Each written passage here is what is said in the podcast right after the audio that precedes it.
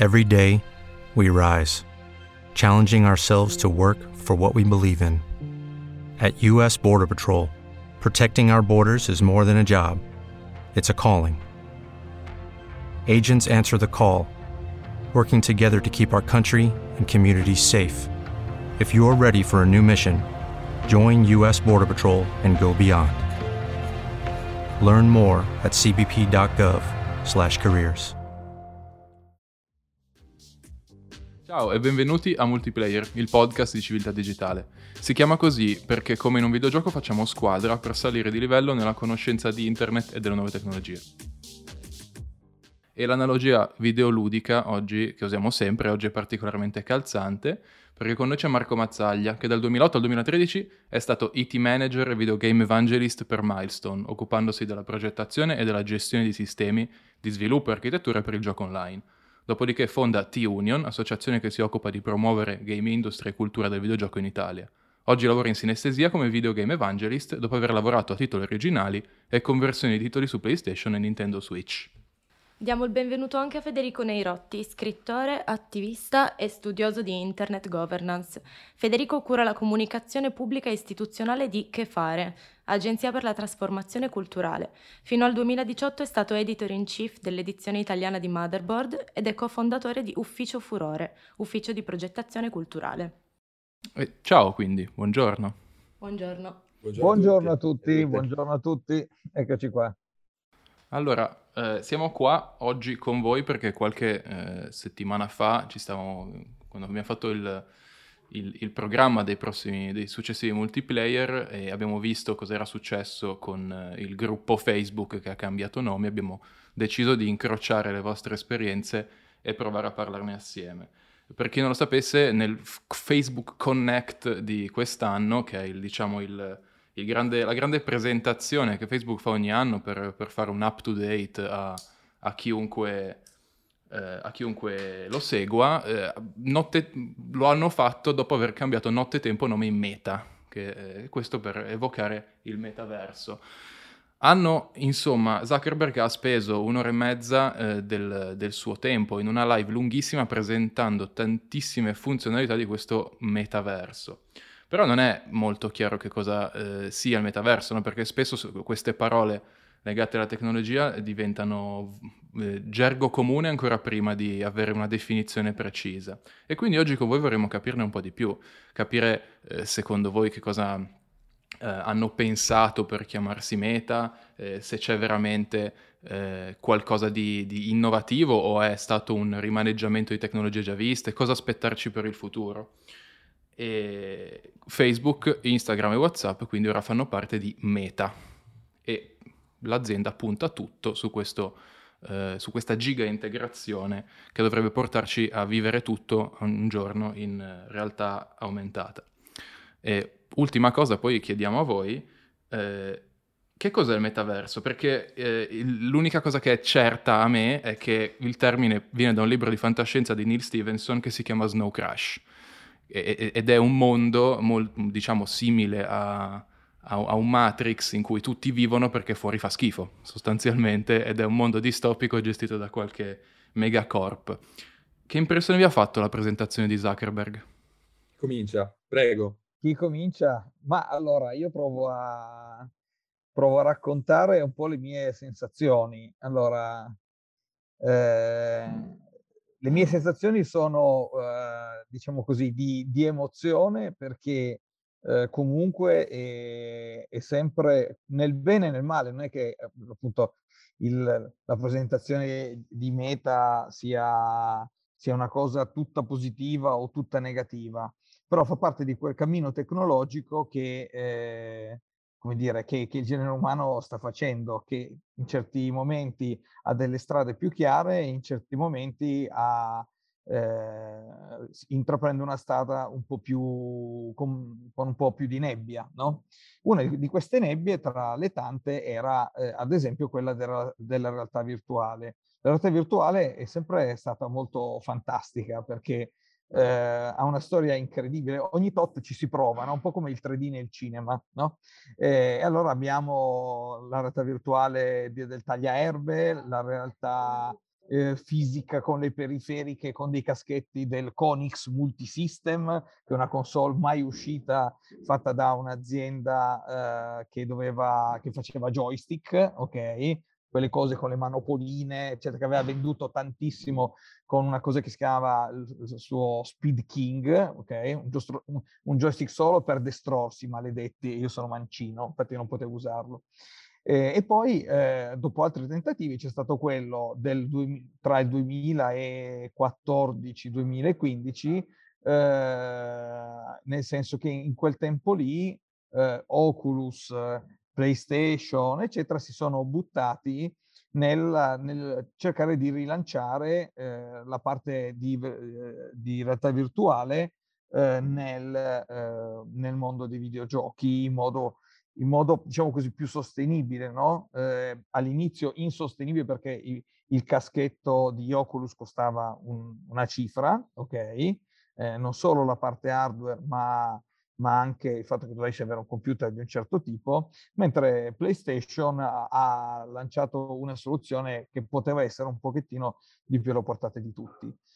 Qual è il, il, punto secondo me interessante del metaverso? È che insieme al coinvolgimento estremo fisico che dà la realtà virtuale, eh, senso l'immersione completa, si inserisce tutta una parte sociale che è, è, è, di, eh, è, di, sandbox, cioè di mondo in cui io posso fare delle cose che mh, prima era solo stata ad esempio accennata timidamente eh, in, altri, in, altri, in altri esperimenti.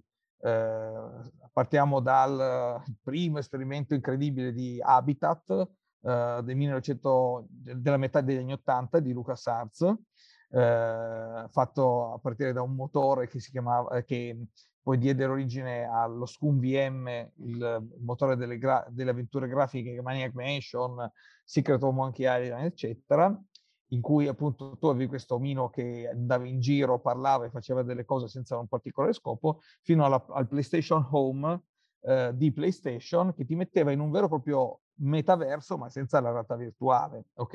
E poi il discorso classico di Second Life, che è stato un, un fenomeno un po' più sociale perché addirittura aziende come Accenture cercavano figure esperte di Second Life per, eh, per andare a, eh, insomma, per andare a promuovere le varie iniziative che c'erano lì dentro.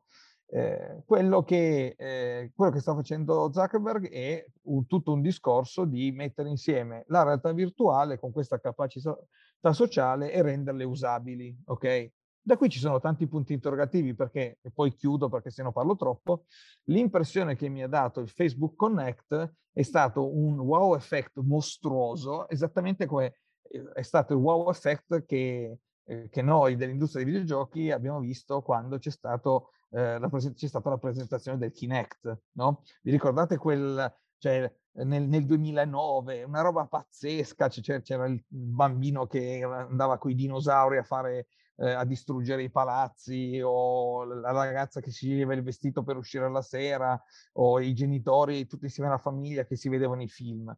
Poi alla fine, quando abbiamo ricevuto l'hardware, un pasticcio prima di riuscire eh, a ma- martellate per farlo funzionare, altro che cose eh, simpaticissime come ah, adesso mi metto a guidare e faccio finta di... No, assolutamente. Esattamente come lo, lo sviluppo nella realtà virtuale, che forse è la cosa che mi desta più preoccupazione del metaverso, cioè adesso lui ha fatto vedere tutti questi movimenti belli, eccetera, però provate a fare la stessa cosa con eh, eh, tutto quello che è la motion sickness, eh, perché io ho provato a fare, quando abbiamo, noi abbiamo sviluppato delle applicazioni di realtà virtuale, dei giochi, e vi assicuro che la parte sperimentale, insomma, un conto è il lavoro finale che voi vedete, ma quando si fa tutta la parte sperimentale di movimenti ci sono tanti momenti di nausea, di nausea e altre cose sì, su questo posso, posso, confermare io mi ricordo l'ho, l'ho, provato da un amico in casa uh-huh. e, e, anche seduto su una poltrona sapendo di essere circondato di persone quindi era difficile perdere la cognizione dello spazio ho avuto due esperienze incredibili. Una, ero dentro un caccia stellare e quando ti giri su una corvetta e ci passi sopra dopo anni di Star Wars è stata una delle cose più belle e indimenticabili. A me sono venute le lacrime, ok? Io cioè, ho pianto per quella Zero cosa. HUD, però vedevi surriscaldarsi le turbine dei fucili e dici ma cioè, devo smettere di sparare e lo sai e stai muovendo il collo e ti muovi muovendo il collo. E l'altra, che non, non pensavo sarebbe mai successo, ero dentro un robot in un'arena e sono saltato tipo da 15 metri dentro il robot verso il basso e i miei organi hanno percepito l'assenza di gravità come quando prendi i sottopassaggi in macchina. Sì, sì, sì, sì, sì, è pazzesco. E non vi dico in modo sperimentale, quando devi fare le varie modifiche, eccetera, quando sbagli a fare le modifiche e quindi la reazione del tuo corpo non è così bella, anzi è fin troppo immersiva, anzi esageratamente immersiva, ok? Quindi eh, sicuramente raccoglie tante novità, ma adesso sentiamo Federico perché io ho parlato veramente troppo. Scusa no, se ti io, passo la palla così in modo mostruoso. Ma, ma, ma ci mancherebbe, anzi, sono molto contento che, che tu abbia fatto l'affondo lato videogiochi perché mi sembra, insomma, gran parte dei miei pensieri partono anche, anche da lì. Il, ehm, forse la prima cosa che mi viene in mente è che proprio sulla parte di sviluppo c'è c'è un esempio che a me torna sempre in mente che riguarda il periodo in cui nel mondo dei videogiochi questo? Era a partire dall'uscita di Oblivion, quindi forse uh-huh. 2006-2007, non uh-huh. ricordo precisamente. Insomma, quando c'è stata l'esplosione del trend dei, dei videogiochi open world. Uh-huh. Uh, quindi il, il, raccontare, il vendere, il cercare di sviluppare degli spazi di gioco che fossero completamente aperti e pensati per permettere al giocatore di interagire con, con qualunque cosa. Chiaramente in termini di marketing la formula funziona perfettamente, uh, spesso e volentieri la differenza la, la si nota poi quando si è all'interno del mondo di gioco e in numerosi casi fortunatamente adesso sempre meno perché eh, ce ne si sta scorgendo e ci si sta adoperando per evitare che succeda, ci si accorge che sì, il mondo è aperto, ma l'esperienza di gioco in realtà è su dei binari molto precisi e il mondo aperto in realtà non è davvero aperto. E io penso, pur non essendo uno sviluppatore in tutto e per tutto, ah, non essendo per niente uno sviluppatore, anzi, però che eh, un grosso, grosso problema che necessariamente se il metaverso di Zuckerberg andrà in quella direzione lì dovrà affrontare è che l'esperienza in realtà virtuale è assolutamente perfetta quando la presenti e quando viene utilizzata esattamente come ti aspetti che venga utilizzata, ma il rischio è sempre quando l'utente esce un po', vuole giustamente uscire dai binari che tu hai preposto e lì, insomma, i limiti temo che tecnici, molto banalmente, temo che, che siano ancora, ancora parecchi.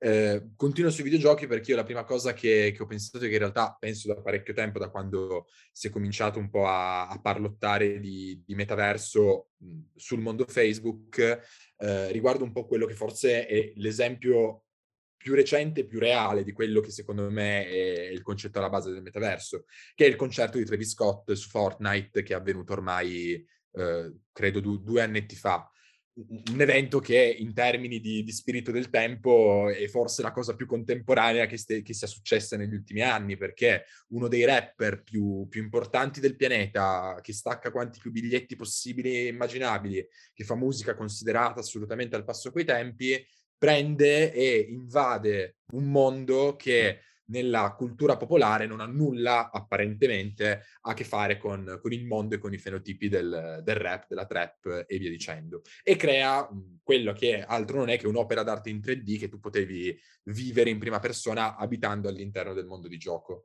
E, eh, insomma, secondo me con, con quel concerto lì si è un po' evinto anche, si è un po' evinta anche l'intuizione che ha, avuto, che ha avuto Zuckerberg, nella misura in cui io sono Mark Zuckerberg è in tutto e per tutto la mia principale ossessione nel, da, da, quando ho cominciato a, a, seguire un po' le sue, le sue malefatte. L'hai scritto ovunque, io non l'ho voluto dire per rispetto, ma l'hai detto tu, quindi va bene così. sì, conti- continua a esserlo perché eh, continua a essere in tutto e per tutto il, il fautore di gran parte dei sogni che, che si sono accompagnati con l'avvento di internet, primo fra tutti il traguardo, questo per me indiscutibile, di aver creato una piattaforma che in questo momento connette oltre 2 miliardi di persone nel mondo. Poi come li connette è tutto un discorso da aprire, però è indubbio che eh, su Facebook esistano 2 miliardi di esseri umani che sono registrati e potenzialmente potrebbero comunicare tra di loro.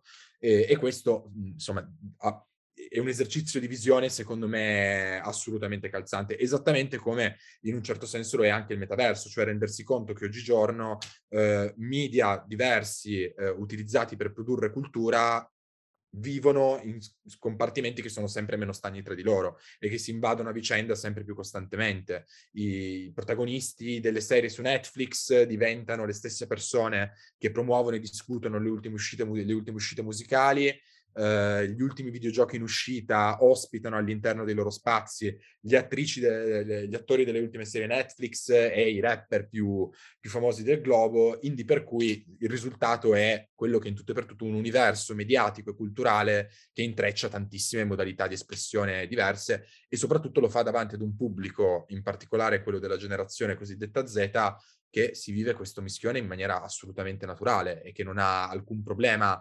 a, a, a percepire questo viaggio e, e, questa trasformazione da un media all'altro di persone che magari prima facevano musica e poi improvvisamente si trovano all'interno di, di un videogioco. Concludo con la considerazione poi, poi personale, ovvero che al netto eh, dell'esercizio muscolare che è stato il Facebook Connect di, di qualche settimana fa, eh, per me quello è un esercizio eh, volto a tentare in un certo senso di continuare a vendere i prodotti che Facebook vende. Facebook vende un prodotto, ormai Meta vende un prodotto, quel prodotto lì è l'attenzione dei propri utenti lo vende agli inserzionisti pubblicitari, lo fa in maniera egregia e in tutto e per tutto il migliore a farlo, forse facendo pugni qualche volta con Google e sentendo il fiato sul collo ormai potentissimo di TikTok, però è importante ricordarsi davanti ai prodotti che vengono sfornati da, eh, da queste gigantesche corporation qual è, quale sia il prodotto alla base che viene venduto attraverso questi, questi servizi. Quel prodotto è la nostra attenzione.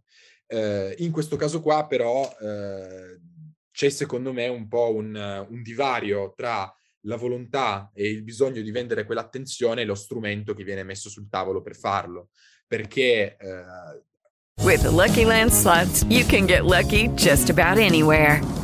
This is your captain speaking. Uh, we've got clear runway and the weather's fine, but we're just going to circle up here a while and uh, get lucky. No, no, nothing like that. It's just these cash prizes add up quick. So I suggest you sit back, keep your tray table upright, and start getting lucky. Play for free at LuckyLandSlots.com. Are you feeling lucky? No purchase necessary. Void where prohibited by law. 18 plus terms and conditions apply. See website for details.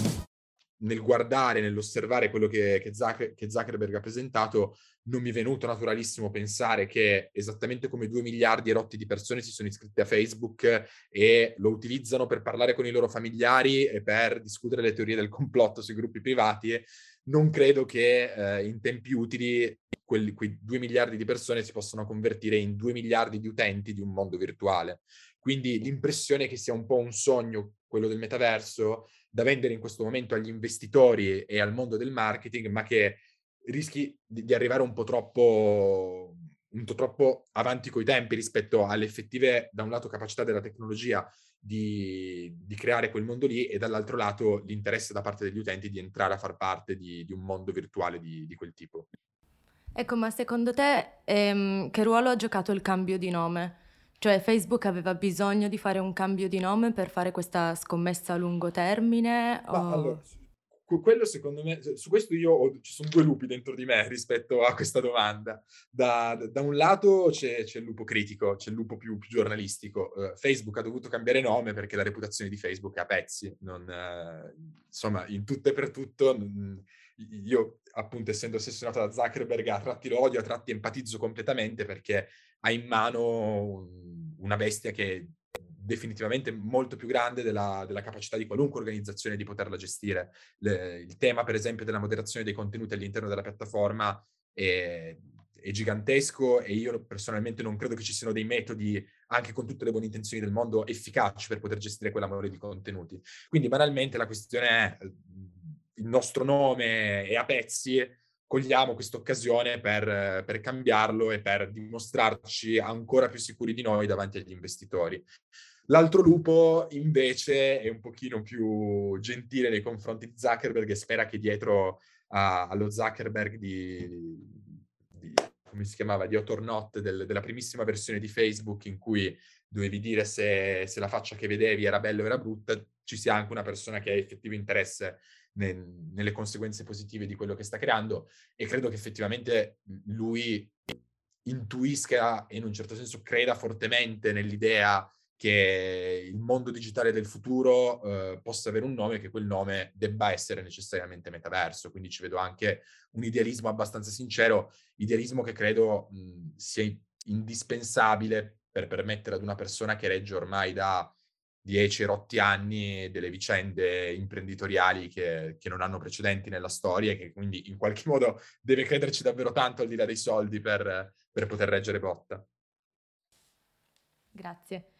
E è stato detto che eh, sarà appunto il metaverso sarà una nuova frontiera di internet, una rivoluzione eh, paragonabile a quella degli smartphone in fatto di interazione tra uomo e tecnologia. Eh, secondo voi il metaverso è davvero un cambiamento grande quanto eh, l'internet mobile oppure no?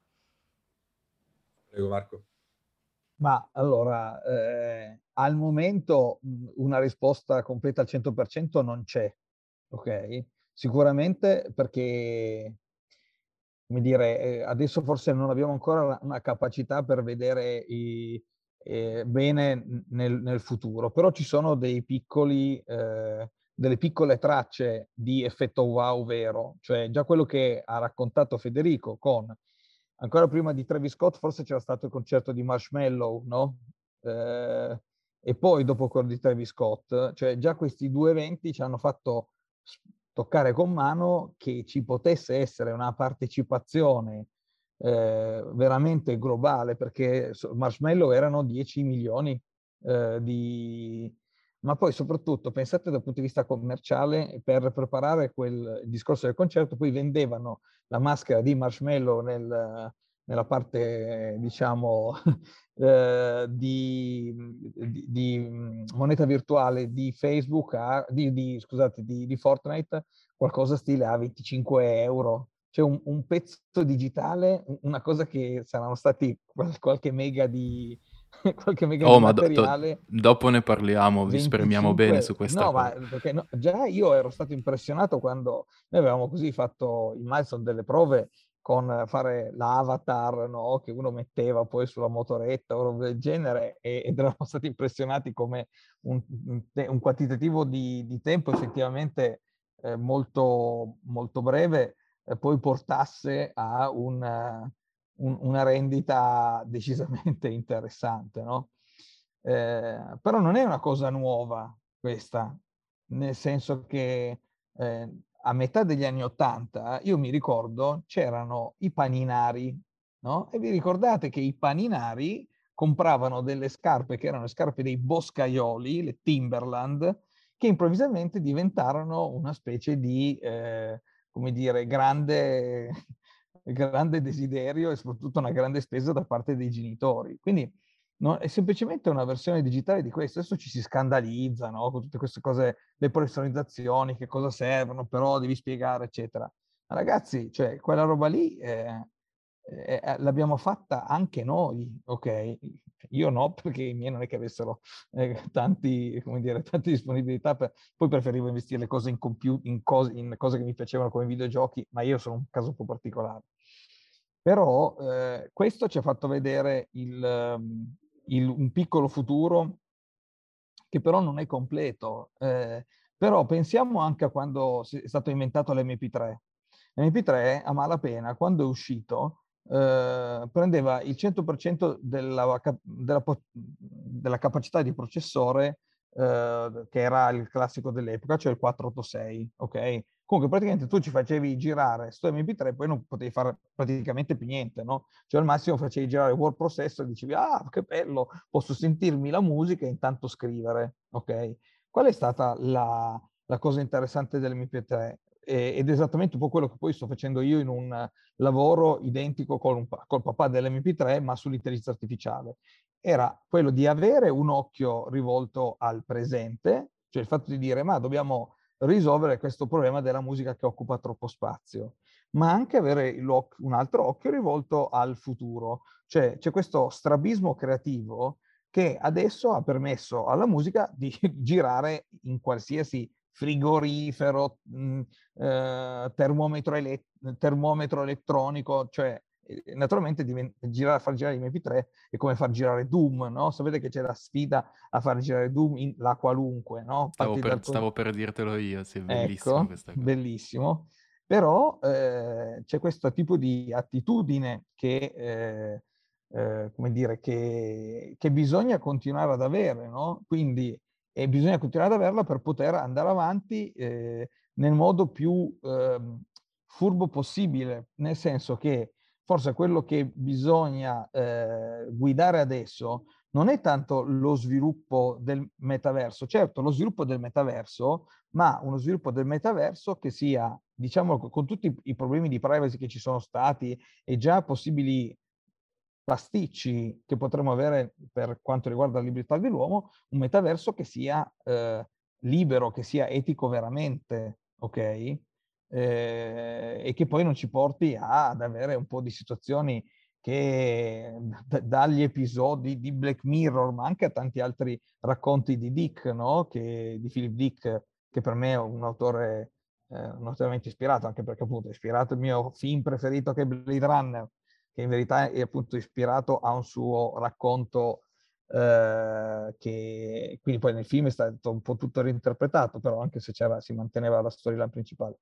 Però è quello, cioè adesso non è tanto, alla fine il problema tecnologico in qualche modo e, di interfaccia si risolverà, cioè prima o poi troveranno il modo migliore per evitare di far, uh, di far venire la chinetosi a, alle persone, eccetera.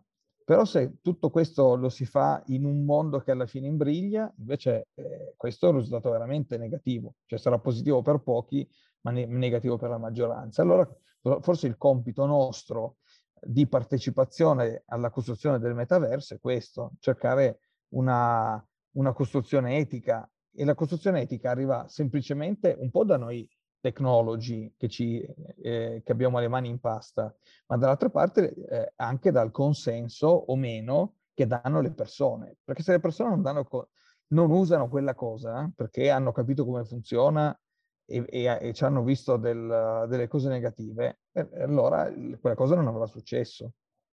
E, è su questo che forse è la nostra, puoi dire, deve andare un po' la nostra attenzione.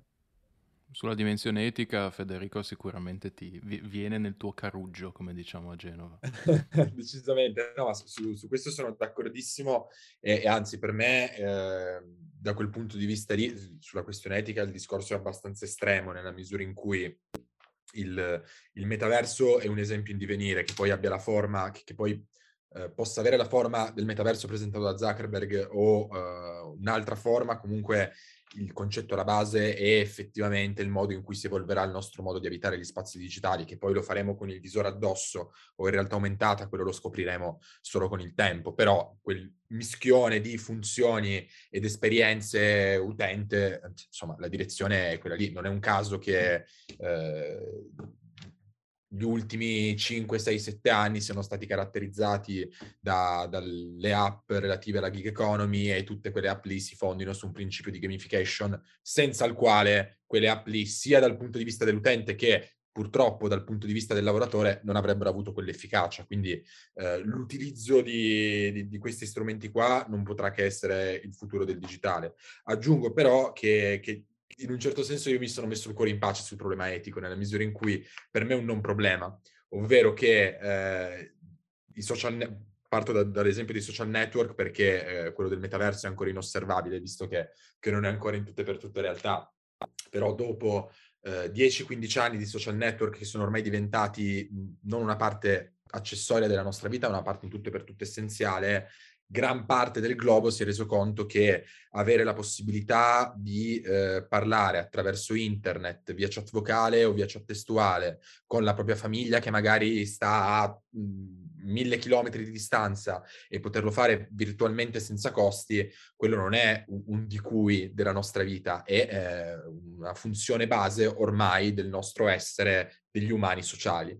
Eh, quando queste funzioni che ormai sono diventate alla base dell'infrastruttura sociale globale eh, ci si rende conto che sono in tutto e per tutto gestite, sviluppate e messe a valore da parte di enti privati, è chiaro che insomma, il problema è abbastanza, è abbastanza palese. Parti intere del nostro, del nostro essere viventi sono mediate da, da, enti privati in un contesto di assoluto, di assoluto monopolio. Quindi dato un punto di partenza del genere, io non credo nemmeno che ci, ci, possa essere una discussione, una negoziazione in cui si chiede all'ente privato se gli possa andare di fare qualche concessione dal punto di vista etico nei confronti dell'utente. A un certo punto, nel momento in cui l'ente privato, eh, cioè i bisogni dell'ente privato cozzeranno necessariamente con i bisogni del pubblico, la soluzione è presto detta. Se io non posso più rispondere con quello strumento che tu mi stai dando ai bisogni che ho, o mi faccio un altro strumento oppure te lo strappo via, fondamentalmente, che sembra un insomma, una prospettiva radicale, ma tanto radicale non è nella misura in cui quando ci sono st- quando banalmente c'è stato il WhatsApp, eh,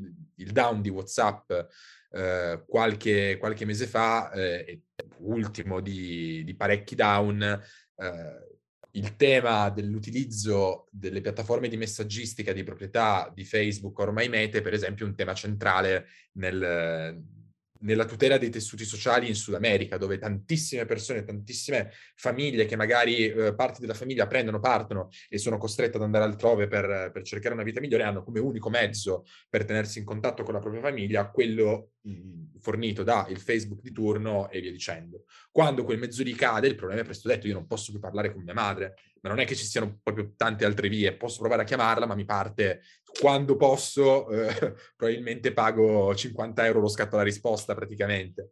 Eh, in un contesto di questo tipo il discorso etico diventa, cioè, per me diventa praticamente ovvio. Non, eh, col passare del tempo non puoi fare a meno di porti certe domande e concludo dicendo che eh, grazie a Dio stato, quel ferro lì è stato martellato così tanto negli ultimi, negli ultimi anni a più riprese in maniera a volte corretta, a volte meno corretta, ma in uh, soggetti come per esempio mio fratello che di anni ne ha 18 ed è già tutto sommato grandicello, uh, parlando di generazioni di digitale, porsi determinate domande etiche nei confronti di uno strumento digitale è, è, piuttosto ovvio e non sono domande incredibili. Basta chiedersi, ma aspetta, ma perché sto vedendo questa pubblicità che sembra fatta apposta per me? Chi è che ha detto a Instagram di servirmi esattamente l'inserzione che parla del modello di sneaker che io volevo assolutamente comprarmi?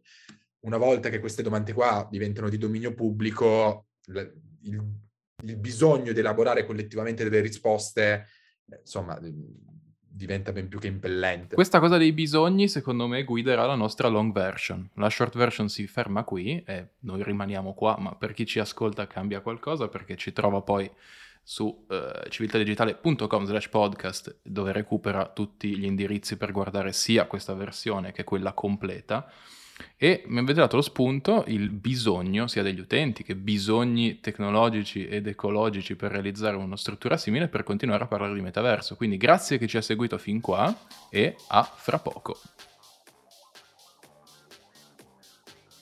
Civiltà Digitale è reso possibile da Fondazione Leonardo Civiltà delle Macchine, Eni, Telespazio, FPT, Poste Italiane, Leonardo, Teoresi Group.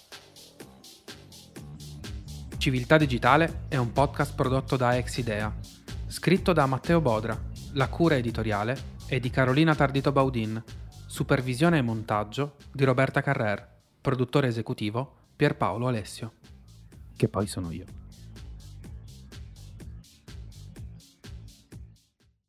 With the Lucky Land slots, you can get lucky just about anywhere. This is your captain speaking. Uh, we've got clear runway and the weather's fine, but we're just going to circle up here a while and uh, get lucky. No, no, nothing like that. It's just these cash prizes add up quick. So I suggest you sit back, keep your tray table upright, and start getting lucky. Play for free at LuckyLandSlots.com. Are you feeling lucky? No purchase necessary. Void where prohibited by law. 18 plus terms and conditions apply. See website for details. With Lucky Land slots, you can get lucky just about anywhere. This is your captain speaking. Uh, we've got clear runway and the weather's fine, but we're just going to circle up here a while and uh, get lucky. No, no, nothing like that. It's just these cash prizes add up quick. So I suggest you sit back, keep your tray table upright, and start getting lucky. Play for free at LuckyLandSlots.com. Are you feeling lucky? No purchase necessary. Void where prohibited by law. 18 plus terms and conditions apply. See website for details.